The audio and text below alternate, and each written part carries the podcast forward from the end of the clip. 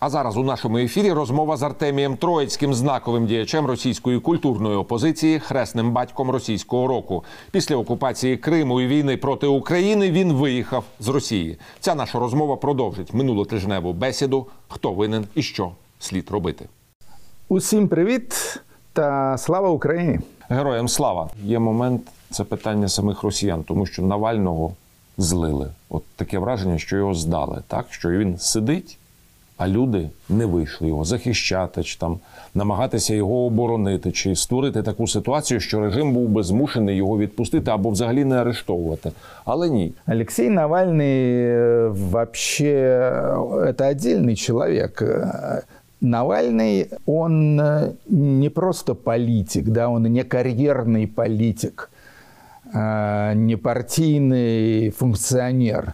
Навальный герой. Он герой, он э, национальный лидер и, в общем-то, очень популярным, к сожалению, амплуа народного героя является амплуа мученика. Ну, и Навальный, Навальный пошел на это. Я не знаю, я с ним не говорил на эту тему, мы с ним вообще не общались уже несколько лет вообще. Я не знаю, на что он рассчитывал, и думаю, что, скорее всего, он не рассчитывал вообще. Если бы он стал рассчитывать, он поступил бы по-другому он бы остался в Германии, он на- начал бы там, делать правительство в изгнании, там что-нибудь еще такое. Ну, так как, в общем-то, это многие делали до него. А, Вот. Я думаю, что его возвращение в Россию было продиктовано не какими-то соображениями разума, оно было продиктовано скорее интуицией, э, пассионарностью. Ну, как говорится устами Горького Максима, безумству храбрых поем мы песню. И я, я очень уважаю Алексея Навального. Вот. Я, кстати, очень рад, что когда я выступал на Майдане в декабре 2013 года, а я там выступал, я там целый час, то ли 15, то ли 16 декабря, э, я целый час выступал на Майдане. Сначала я произнес речь, а потом провел революционную дискотеку. Не надо же забывать, что мой бэкграунд – это рок-музыка, а, вот, а не какая-нибудь там политика. Ну тоді Политология. Чому и, тогда, Да. и тогда я, кстати, передал привет от Леши Навальному, что перед своим э, визитом в Киев я ему позвонил, говорю, Леша, я еду в Киев, я буду на Майдане, что сказать украинцам? Он сказал, солидарность, привет от, значит, братской русской оппозиции. И он мне сказал, я этого не знал даже, не изучал там биографических деталей, отец Навального украинец. Так что, так что в общем-то, тут имеются не только политические, но и кровные, кровные узы. Немає відчуття, що назріває якась хвиля протесту. Так? Тобто, хоча ті самі люди там 20 років тому вони ж тримались такого якогось вільнодумного мейнстріму. Там за часів Єльцина вони намагалися щось не би збудувати. А зараз таке враження, що ми опинилися в якому радянському сюрреалістичному фільмі. Хоча в радянський час їх і не знімали. Що зараз з тим? Як так тусовка сама себе продала? Чи це бабки, чи це страх, чи це що? Ну, во-первых, продажа всего этого рока оптом и в розницу началась еще в конце 80-х годов, когда рокеры вышли из подполья, когда они начали хорошо продаваться, собирать стадионы и так далее. И я бы сказал, что первым таким э, довольно несимпатичным э, для меня проявлением этого некогда а, благородного и бескомпромиссного э, этого русского рока стала как раз ельцинская предвыборная кампания 96 года, на которую были рекрутированы все популярнейшие рок-группы, которые толком даже не знали, за кого они агитируют, вот, но им платили очень хорошие деньги, и они, значит, ехали в эти самые агитуры за Ельцин. Это было, это было не очень красиво, мне это не понравилось, я сам отказался и, и, и играть какую бы то ни было роль во всей этой кампании. А, вот. Э, но ничего такого страшного я в этом не увидел, поскольку, ну, в конце концов, ребята просто зарабатывают. То, что происходит сейчас, на самом деле совсем не так плохо и совсем не так позорно, как ты только что описал. Да, есть вот этот говнорок, то есть э, есть группа Чайф, э, есть там Александр Ф. Скляр, Бахыт Компот, кто-то там Вадим Самойлов. За ким это... ти судився, да? бо ти його назвав пуделем Суркова. Дрессированным пуделем Суркова, да. Но я, кстати, выиграл этот процесс. Это были такие еще спокойные медведевские вегетарианские годы. По-моему, 2011 год это был. Я выиграл процесс. Сейчас бы меня посадили за клевету, потому что это было уголовное дело против меня. А, но это меньшинство. Главные имена Макаревич, Шевчук, Гребенщиков. Это все наши ребята. Они все за Украину, они все против оккупации Крыма. Э, некоторых из них за это подвергли очень основательной травле в государственных средствах массовой информации российских, того же Макаревича, например. Кроме того, имеется масса всяких новых э, сердитых молодых групп и рокеры, и рэперы. И против них сейчас, кстати, направлен основной удар цензуры и, так сказать, контрпропаганды э, государственной.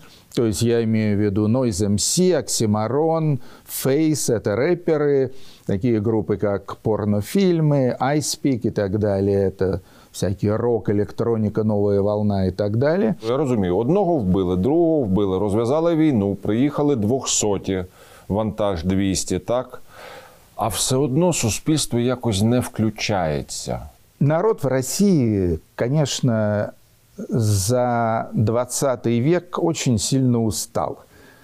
Но если, скажем, у народа Украины остался кураж, осталась энергия и українці змогли Ну, нам провести... не вижити просто. Тут інстинкт самозбереження говорить нас. Ну, вот э, есть инстинкт самозбережения, вот, и поэтому провернули, провернули два Майдана и сделали в стране, э, в общем-то, я бы сказал, по крайней мере, глядя извне, из России или из Европы, но Украина выглядит как демократическая страна. В любом случае, это страна, в которой власть сменяется регулярно. И, по-моему, не было еще ни одного случая э, во время украинских президентских выборов, чтобы не победил э, оппозиционный кандидат. И это, и это очень здорово. Это само по себе уже дорогого стоит. Даже, даже если, может быть, там побеждают популисты или побеждают какие-нибудь там правые или консерваторы или что-то еще. Но в любом случае народ имеет возможность э, для того, чтобы продвинуть свою волю. Э, и, и это прекрасно. А, и об этом мы в России даже мечтать не можем, потому что у нас власть категорически несменяема, и все прекрасно знают, что как бы люди не проголосовали, все равно нарисуют там как Лукашенко 80%, Путину там 69%, э, и, и, и, и все останется на своих местах. И это одна из э, причин, почему люди себя так апатично э, ведут, потому что они не верят, они не верят в перемены, о которых пел Виктор Робертович Цой. Але ж болотна була і був шанс. Як злили болотну? Во многом этот шанс был упущен э, по, э, по вине оппозиции. Потому что оппозиция, оппозиция не была достаточно серьезна. Вот когда я был на Майдане, я увидел, я увидел, что такое решимость, что такое твердое желание идти до конца. В Москве и Петербурге, я в Петербурге тоже на их главном митинге выступал, в Москве и Петербурге я этого не увидел. Одно дело, когда ты стоишь стеной вот так вот и, и готов на все, другое дело, когда ты гуляешь и тусуешься. Это совершенно разное настроение. Я единственный раз видел вот эту вот мощь, эту силу э, в России, и это было 19-20 августа 1991 года, когда московская молодежь, как раз эти самые панки, хипари, рокеры там и так далее, там же была в основном молодежь. Вот, когда там несколько десятков тысяч молодых людей, которым было нечего терять, вот, которые жаждали приключений, значит, и свободы, вот, они вот встали вокруг Белого дома, построили баррикады, и, и вот это было мощно. К сожалению, у меня сложилось такое впечатление, что вот за эти три дня в августе 91 года вся энергия из, из москвичей вышла.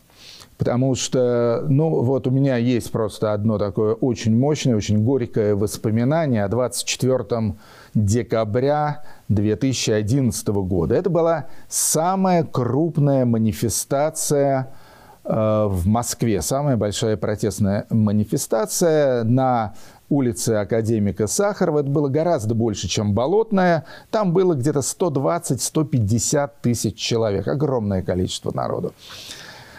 Власти были абсолютно деморализованы. Причем не надо забывать, что тогда еще в президентском кресле сидел Медведев.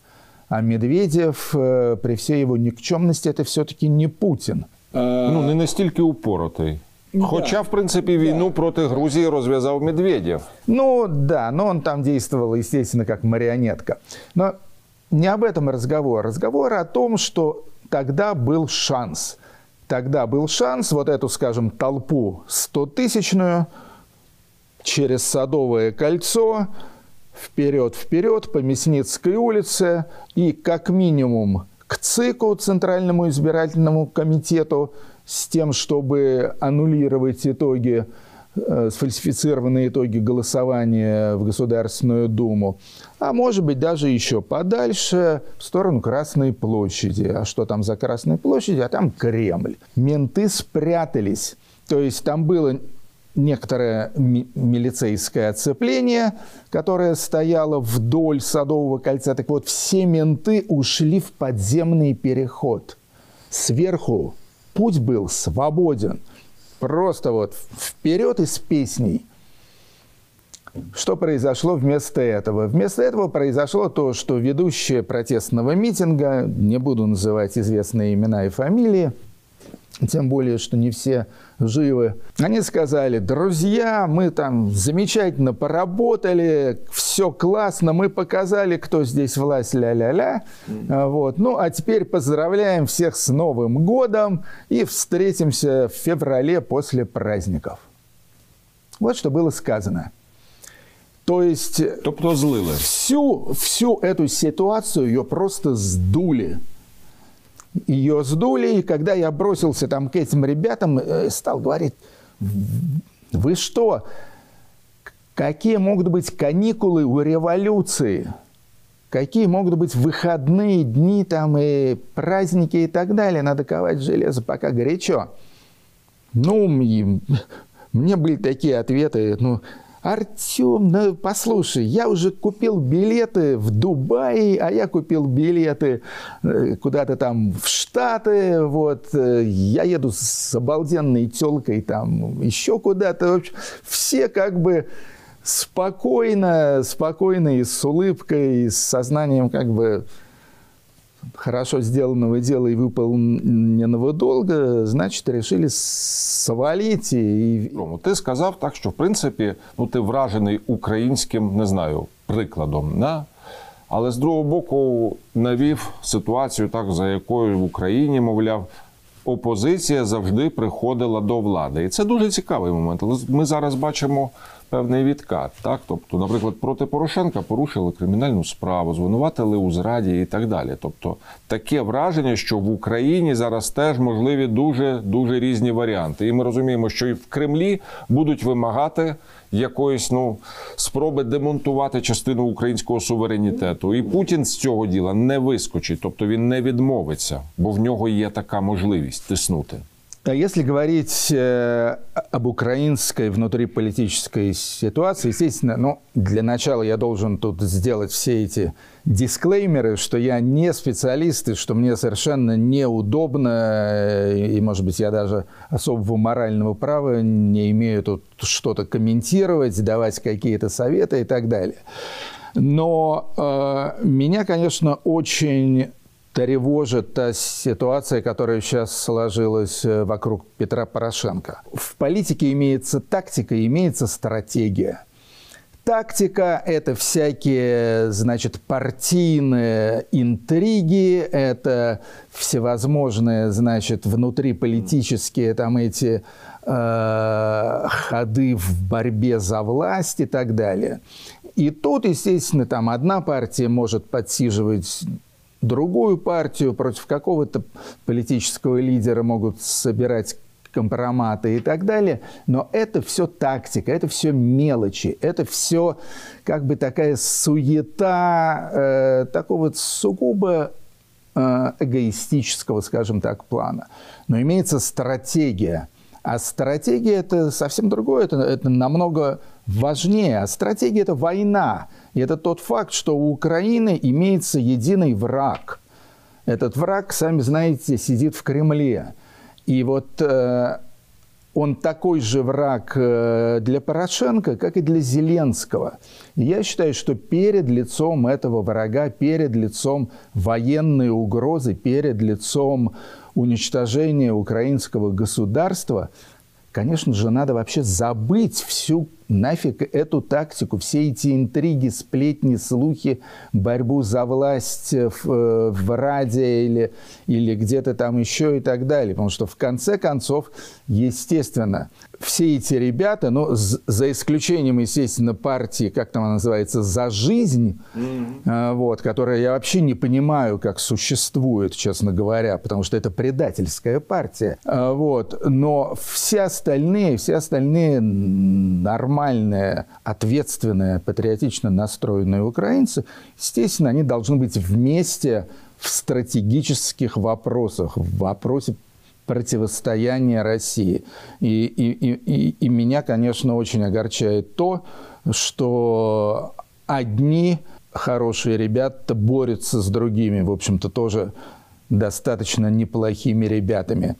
Э, это, это ошибка. Вот, это ошибка, которая может очень дорого Украине обойтись, и я уверен, что, конечно, это лучший подарок Путину. Вот это просто ему такой новогодний букет или там э, коробка з конфетами Рошен. Як ти думаєш, а от психологічно Путін він відмовиться від українського кейсу? Тобто, чи він буде до кінця? В отношении Путина к Украине явно есть что-то маниакальное. Вот это это это личное, не да? это не рассудочное, да, что-то личное, что-то психопатологическое. Поэтому теоретически не исключено, что он захочет пойти до конца, то есть что он захочет начать войну с Украиной. Тут у меня нет э, практически никаких сомнений в том, что если такая война развернется, то Россия потерпит э, в ней позорное поражение. Потому что, с одной стороны, я уверен, что украинцы дадут мощный отпор, и украинская армия, конечно, уже не та, что была в 2014-2015 году.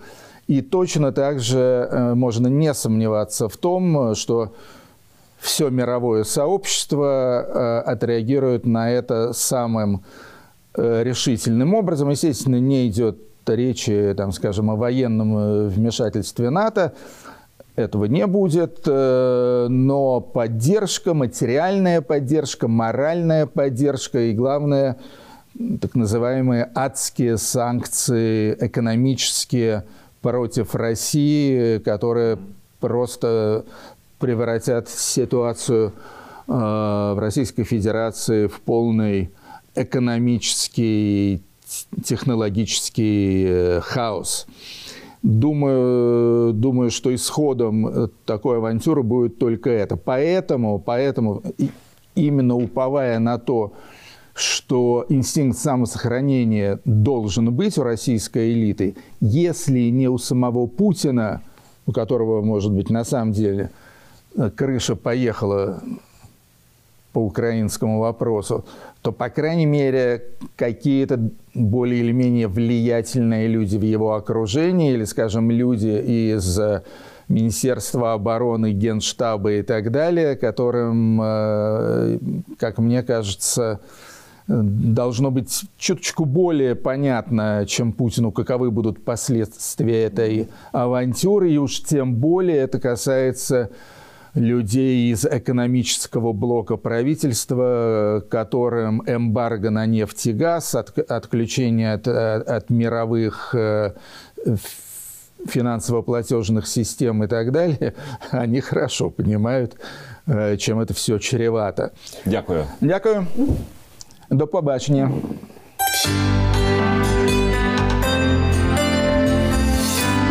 Ну а на сьогодні в мене все. Але залишайтесь з телеканалом Еспресо. Зичу вам світлих, ясних, здорових і, звісно ж, веселих свят. До зустрічі в ефірі.